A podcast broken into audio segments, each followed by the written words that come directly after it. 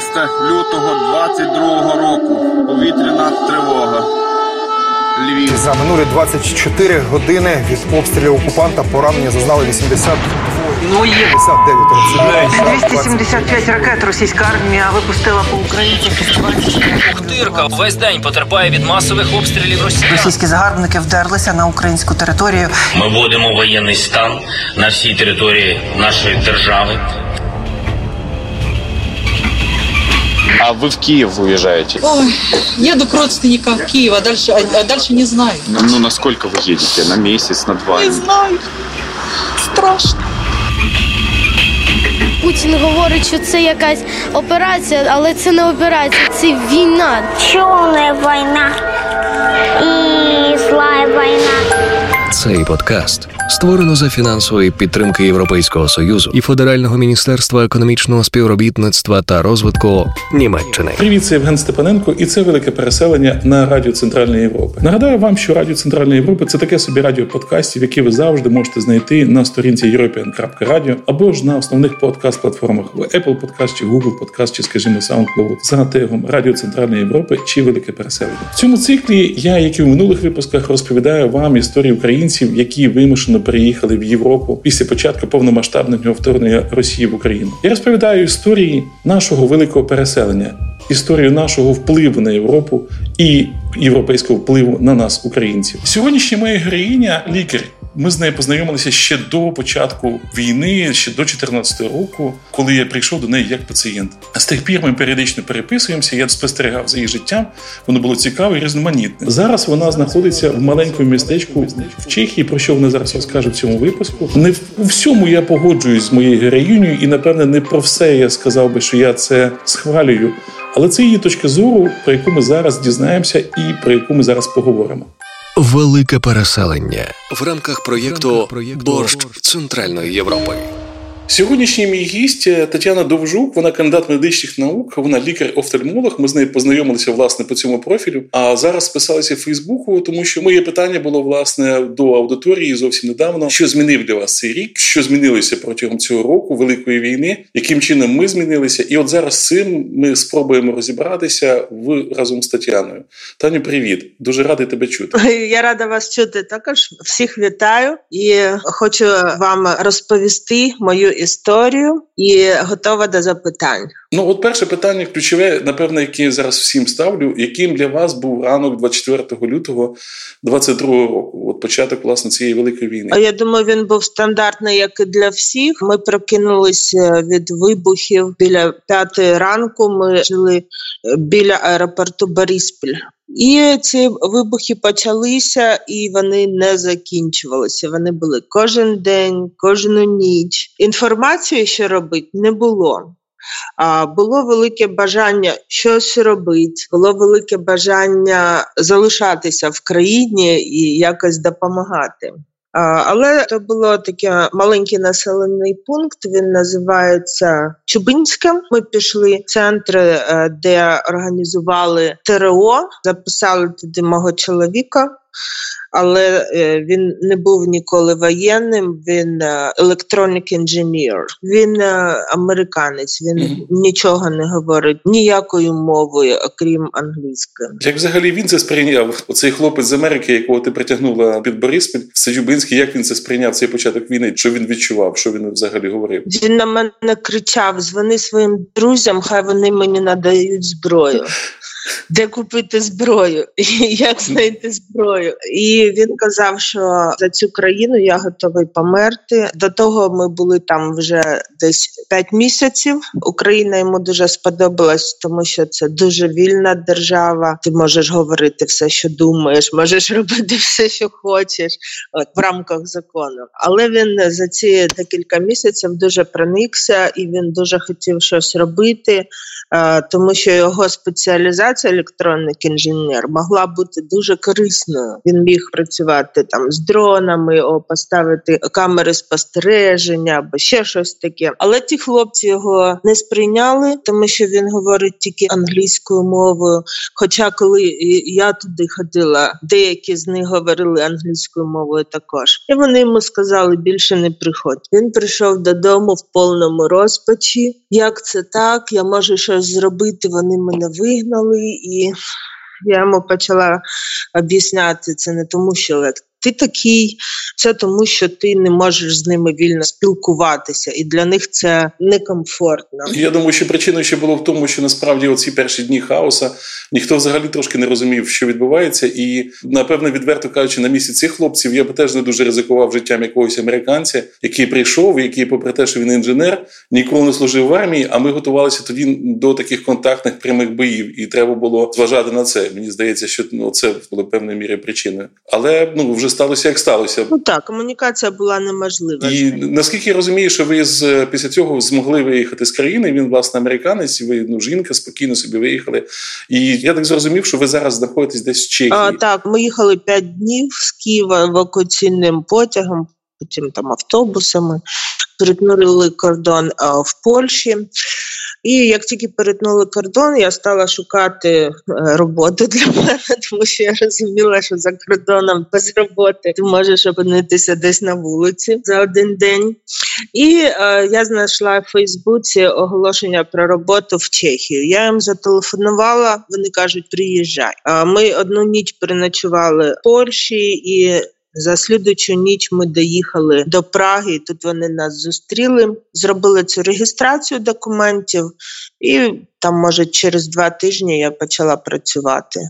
Доктор, з якою я працюю, вона знає англійську, і ми спілкувалися здебільшого англійською, а зараз потрохи вже чешською. А з пацієнтами це не важко. Ну, як подивись на гору, подивись долу, подивись прямо, прочитай якісь літери. Це е, декілька слів чешською.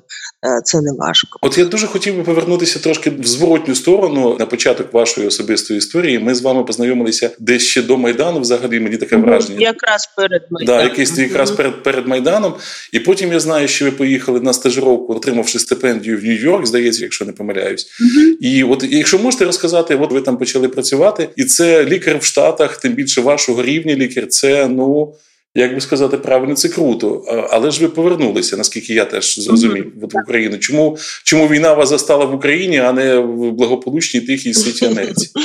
А, Так е, я там проходила fellowship program, це навчання по узкій спеціалізації лазерної корекції зору. Вони мені надали там житло безкоштовно при клініці, і зарплата в мене була 4 тисячі доларів, і е, цього більш ніж достатньо, щоб обезпечувати мене саму, мого сина і, і ще щось робити.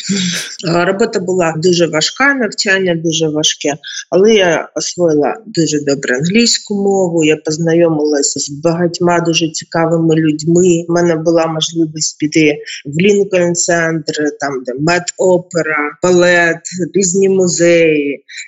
Аукціон Крістіс, культурний е, рівень Манхеттену дуже високий.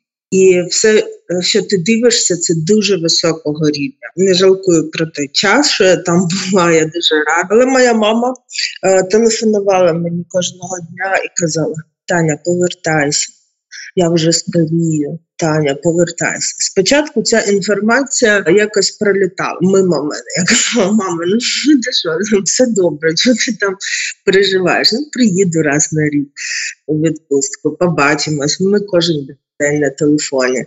Це про інформацію, як впливає інформація на людей. Я, на жаль, це ну, це дуже добре розумію. Це складна досить тема. Ми зараз ми можемо в неї зануритись, розмовляти про це, і не знаю, годинами.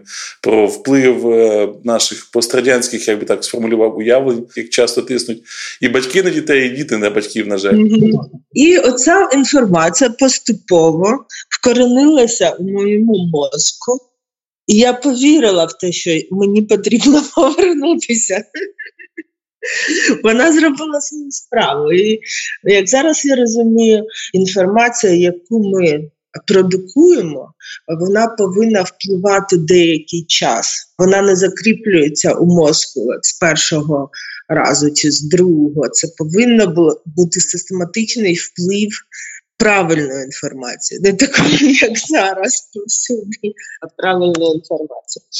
І е, ми повернулися в серпні. Ми не знали зовсім, що там танки і солдати навколо границь строяться. Але поступово, поступово е, ця інформація до нас дійшла. Ми почали це читати, бачити. Подкаст Євгена Степаненка Велике переселення в рамках проєкту Борщ Центральної Європи. От от хочу хочу ще раз уточнити. Тобто, ви поверталися в серпні 21 року, в принципі, не дуже уявляючи собі, що навколо кордонів України збираються російські війська. Я, я зовсім про це не знала. А взагалі, от на вашому рівні, ну ваші, скажімо так, інформаційні бульбашки в Штатах е, чи там в тій бульбашки, в якій ви були, тому що кожен з нас такі такі певній мірі в своїй цій фейсбучній чи інформаційній чи іншій бульбашки знаходиться. Перед початком війни щось було відомо. Ви думали, що ви будете робити, якщо ця війна почнеться? Взагалі були якісь думки, що реальна війна може початися? А, Ні, не було. І я вам скажу чому. Тому що всі українські медіа твердили, що її не буде. І е, я попадала, як і всі інші, е, під цей вплив. Але американське е, посольство, американці присилали нам імейли кожен день, що ми повинні евакуюватися, що почнеться війна. Ну, я пам'ятаю ці дні, коли дійсно постійно дізнавався про те, що там чергове посольство терміново повідомило своїм е, співгромадянам, що вони мають терміново покидати Україну, тому що почнеться війна. Відверто кажучи, я не вірив те, що почнеться війна в саме такий спосіб, саме так з ракетами і так далі. Тобто я думав, що буде якась така певна ескалація на сході країни, але ну ну точно не міг помислити про те, що цей навіжений вирішить кидати ракети і бомбардувати мирні місця під Києвом і йти ну так прямо в такий наступ. Це, чесно кажучи, щось за межею добра і зла було. Як для мене особисто, ми всі були під впливом інформації, що її не буде. Але якби людям сказали, що буде війна, так може б ті люди під Києвом не померли, а вони кудись би евакувалися.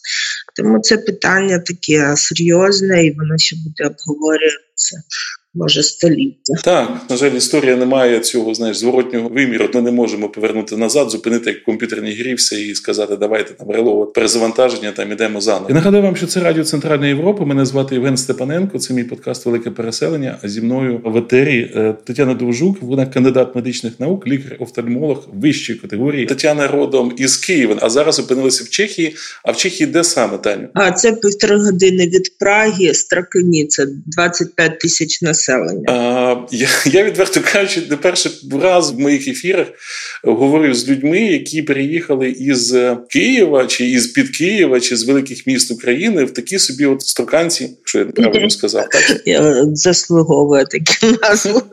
Ну тому що попередньо, скажімо, моя героїня її звати Михася Михаська, такий в неї творчий псевдонім. Вона із позиції радіоведучої і продюсерки е, із Києва перебралася в Німеччину і зараз взагалі працює там в пекарні. От і це там маленьке-маленьке містечко. Вона, звісно, продовжує працювати онлайн, але живе саме в такому маленькому містечку. Було страшенно цікаво послухати і поговорити з нею про цей досвід. От розкажіть, доїхали ви до цих строканців, і як вам там от оце нове життя на новому місці в містечці 25 тисяч населення після Києва і після Манхеттена, після Нью-Йорку. А Манхеттен один сам Манхеттен один як велике місто. Тут е, спершу це сприймалось як е, ти приїхав в якесь село на релакс, на реабілітацію. Але потім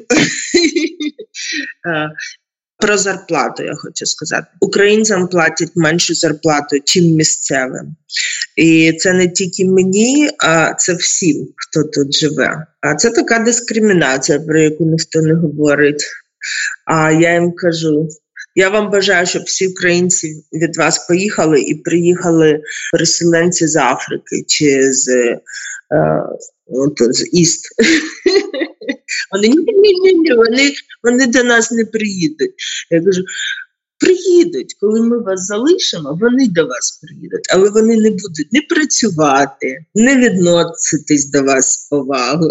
Тому нічого не буде. Вони будуть сидіти вдома, а ви їх будете годувати. Раз ми пішли в цю сторону, от оцих порівняння зарплат, в першу чергу, по-перше, питання, яке природньо у мене виникає з ходу, знаючи ваш досвід і знаючи вашу позицію. Ну тим більше, що ви стажувалися в Штатах, у вас величезний досвід роботи в такій особливій галузі, як офтальмологія, де ви в принципі один одного на вашому рівні маєте знати чи там знаєте. І невже навіть на цьому рівні вони е, ну дали вам нижчу зарплату і таке ставлення до вас? Тобто, це відверто викликає здивування. Невже чехи так ставляться? І чим же ми не такі білі люди? Ну чим же ми не такі, як чехи? От скажіть мені з їх точки зору. А, так, е, це так та ж сама інформація. У них не було інформації про країну українців, і для них ми е, якісь там українці. Е, недоразвиті. Розумієте, це все інформація. Інформації в Чехії дуже мало про все. Це дуже така закрита країна. Ніхто не знає англійську мову. Моя докторша знає і її син знає. Отак я дивлюсь в день 40 пацієнтів. Вони не знають. Вони знають тільки чешську. Більшість з них зовсім ніколи не зустрічались ні з якими іноземцями. Тому, якщо їм кажеш якесь чешське слово, але трошки з якимось акцентом, вони не розуміють, і вони свято вірять в те, що все, що робиться в Чехії, це правильно. Вони ніколи е, не скажуть, що щось не так, тому ми про них нічого не знали. Вони з всім згодні. Там їм повисили тарифи на електроенергію. Ніхто нічого не сказав, що о, це великі тарифи. А чому? А чому так? А як ми будемо платити? Нічого, ноль ноль супроти. Ну вони пов'язуються з війною в Україні, треба сказати. Тобто, я не знаю, як там Чехія, але скажімо, там хорвати кажуть, це ви винуваті в тому, що у нас піднялися тарифи на електроенергію. Тобто, це не Путін винуватий, що він розв'язав війну, а це українці винуваті, що вони підняли тарифи на електроенергію в, в окремо взятій Хорватії. Ну теж відверто кажучи, інколи не знає, що їм відповісти на це. Ну от взагалі є. Вони вони дуже обмежені, вони не трошки обмежені. У них тут, е, коли заходиш в Google, то там Google не такий, як ми звикли бачити там англійській. у них чешський Google. Всю інформацію, що вони потребляють, це тільки на чешській мові. Вони взагалі нічого не потребляють на англійській мові. Чи на українській, чи на якійсь ще. В школі раніше вони вивчали дві мови: німецьку, тому що це сусіди, і англійську. А тепер вони в школі вивчають тільки одну мову. І яку ж мову вони виберуть? Вони вибирають німецьку, тому що це сусіди. А то, що вся інформація на англійській мові, це не бентежить. Я їм кажу, через 10 років ви будете десь далеко-далеко від усього світу, якщо ви будете так продовжувати. Я вам кажу, давайте зробимо, напишемо лист вашому міністру, зробимо петицію. Ні, ні, нічого не треба робити. Оце такі вони залякані. Українці дуже вільні люди, вони висловлюють свою думку, вони хочуть змінити на краще.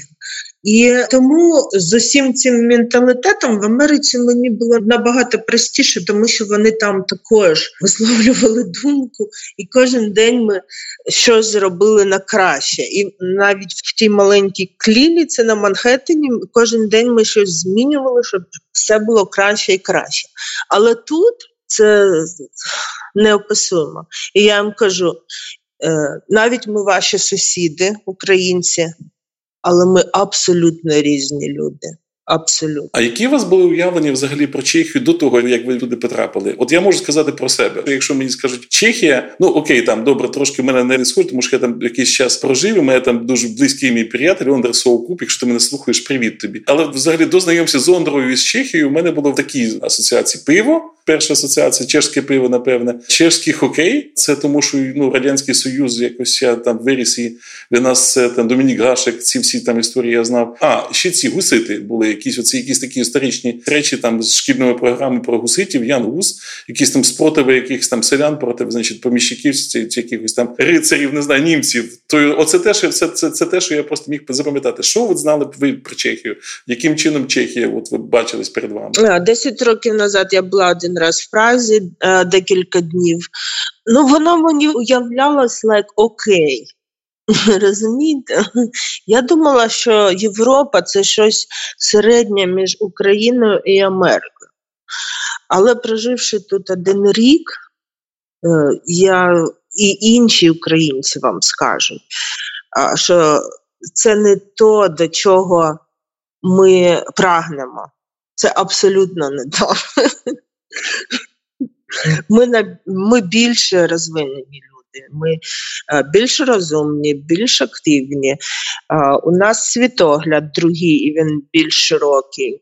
Е, ми прагнемо змінювати все на краще, а не сидіти і чекати, що хтось за нас щось зробить, як вони тут роблять. І українці більш забезпечені люди, більш багаті люди. Європейці дуже бідні в своїй масі. Ну, в цьому сенсі нам треба саме, мені здається, інколи розібратися, в яку власне Європу ми прагнемо. Ну я вже теж багато про це чув що з точки зору ну так закону ми там ще не дотягуємо якісь певні речі, які в Європі природніми вважаються. А з точки зору побутового чи такого приватного життя, що ми, звісно, ну не на останніх місцях я так сформулюю дипломатично стосовно європейців, які нас можуть слухати. Подкаст Євгена Степаненка Велике переселення. Ну а ваш чоловік, я так розумію, разом з вами там же в Чехії, чи він повернувся до штатів? А, Ні, він разом зі мною, тому що зі штатів ми привезли е, весь його бізнес в Україну. Там було 15 коробок обладнання електронного. Так воно там і стоїть у нас вдома. Тоді резонне питання виникає, як він це тримає цю Чехію, як він сприймає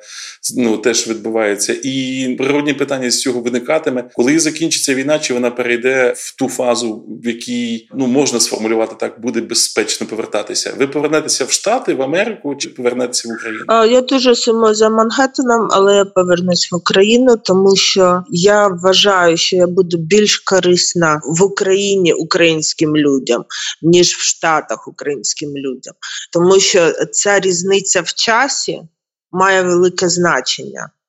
Мої батьки будуть спілкуватися зі мною вночі, а хто ще буде вставати серед ночі, щоб спілкуватися зі мною в Україні? Я вважаю, що я зможу більш допомогти людям і поділитися своїм досвідом нав'язливо, е, тому що ніхто не хоче його просто брати їм його ще треба нав'язувати. Але я вже до цього звикла і роблю. От наприкінці нашої розмови, Таню, я хотів би з вами поговорити ще трошки дуже коротко про е, ваш проект, який я знаю, ви зараз започатковували чи започаткували вже.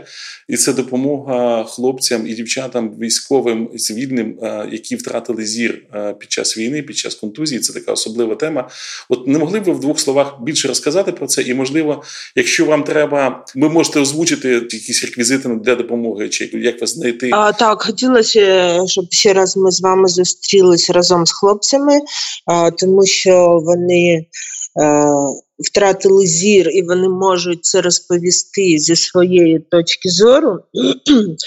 А е, я допомагаю е, їм знайти технологію. Це імплантація чіпів у зорову кору головного мозку, і тоді вони зможуть трошки бачити мозком, не очима. На окулярах буде камера. Камера буде транслювати це зображення в електронний імпульс, і він буде надходити на чіп головному мозку. Таких проєктів декілька у світі всього. Тому що цим ніхто не займався, всі просто сказали: та сліпий, іди там з паличкою ходи, і все. Але ця проблема дала мені зрозуміти, е, що ми повинні над цим працювати. Чому ми? Тому що ніхто інший не хоче. А я можу, тому я буду це робити. І е, ми знайшли цей інститут в Іспанії. Вони розробляють, але їм потрібна допомога. В них е, дуже мале фінансування. Хлопці організували фонд. Е, фонд буде збирати гроші, і тоді ми зробимо контракт на допомогу цим іспанцям. А вони тоді нам нададуть ці чіпи в Україну, щоб поставити хлопцям, які втратили зір та дівчатам. А вже я так розумію, що ця технологія вона вже працює, тобто вона вже на комусь і хтось цим користується. І а так двом людям поставили це дуже мало. Зараз будуть ставити have a 23-му і робити дослідження. Але е, добре те, що вони вже отримали е, дозвіл на встановлення людям. Це вже великий, великий. Але наша задача зараз допомогти їм розробити цей чіп, щоб було там е, більше цих імпульсів і краще зображення. Це над цим зараз ми працюємо. Звучить як якась фантастика абсолютно. Так. Ще про фонд розкажіть, будь ласка. Фонд називається Побачити перемогу. Його можна знайти в інтернеті, в Фейсбуці, в інстаграмі. В Монобанку вони зробили банку. Ще раз е, скажу, це побачити перемогу. Логічно звучить. А також у світі 36 мільйонів сліпим, яким ми можемо допомогти. Тобто, якщо ми зробимо для нас, для українців, після того ми зможемо допомогти іншим людям з інших країн. Тільки один цей маленький проєкт може підняти рейтинг України у всьому світі на дуже е, великий ступень. Е, я не хочу, щоб сприймали Україну як та, що просить танки кожен день. Я цього не хочу. Я хочу, щоб вони сприймали Україну як е, це країна, яка має дуже е, розумних, е, освічених людей, які можуть допомогти всьому світу. І вони повинні е, сьогодні, в цей момент, е, мати бажання допомогти нам. Не ми просимо, а вони повинні мати бажання. А щоб вони мали це бажання, ми повинні показати це, що ми, українці, розумні, і ми можемо допомогти всьому світу. Ніхто ще вже не говорить, що за 11 років плюс 1 мільярд людей в світі. Ніхто не планує їх лікувати, навчати, нічого з ними робити. Плюс один мільярд, ніхто про це не говорить нічого. А українці можуть їх навчити онлайн. А чому б і ні? Ми маємо дуже багато університетів, е, наші професори володіють англійською. Вони підключать ці мільярд людей онлайн до їх занять, і вони навчать їх. А наші лікарі можуть онлайн полікувати їх хоч якось, Е, тому що більшість цих людей в своєму житті навіть не бачили на свої очі лікаря. Вони, вони не уявляють, що такі, люди існують.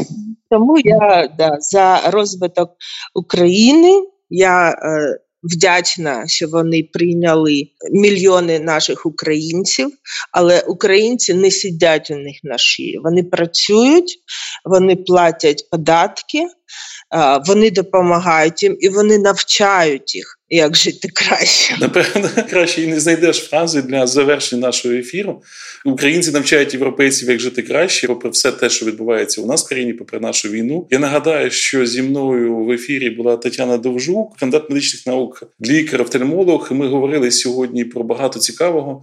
І я нагадаю назву фонду Побачити перемогу. Ми розмістимо ці реквізити і цю назву в описі е, нашого подкасту. Гарного вам вечора, Таню. Дякую вам і до побачення. Я вам дякую також. До побачення і е, зустрінемось е, на святкуванні нашої перемоги. Обов'язково. Подкаст Євгена Степаненка. Велике переселення. Я дуже дякую Тетяні за такі безкомпромісні слова. Можливо, вони для когось прозвучали різкувато, для когось прозвучали надто контроверсійно. Для мене вони неочевидні, чесно вам скажу. Я нагадаю, що мене звати Євген Степаненко. Це Радіо Центральної Європи, це подкаст Велике переселення. І цей матеріал створений за фінансової підтримки Європейського союзу і Федерального міністерства економічного співробітництва та розвитку Німеччини. Слухайте мене, слухайте мій наступний випуск. Він буде дуже цікавий. Не перемикайтеся.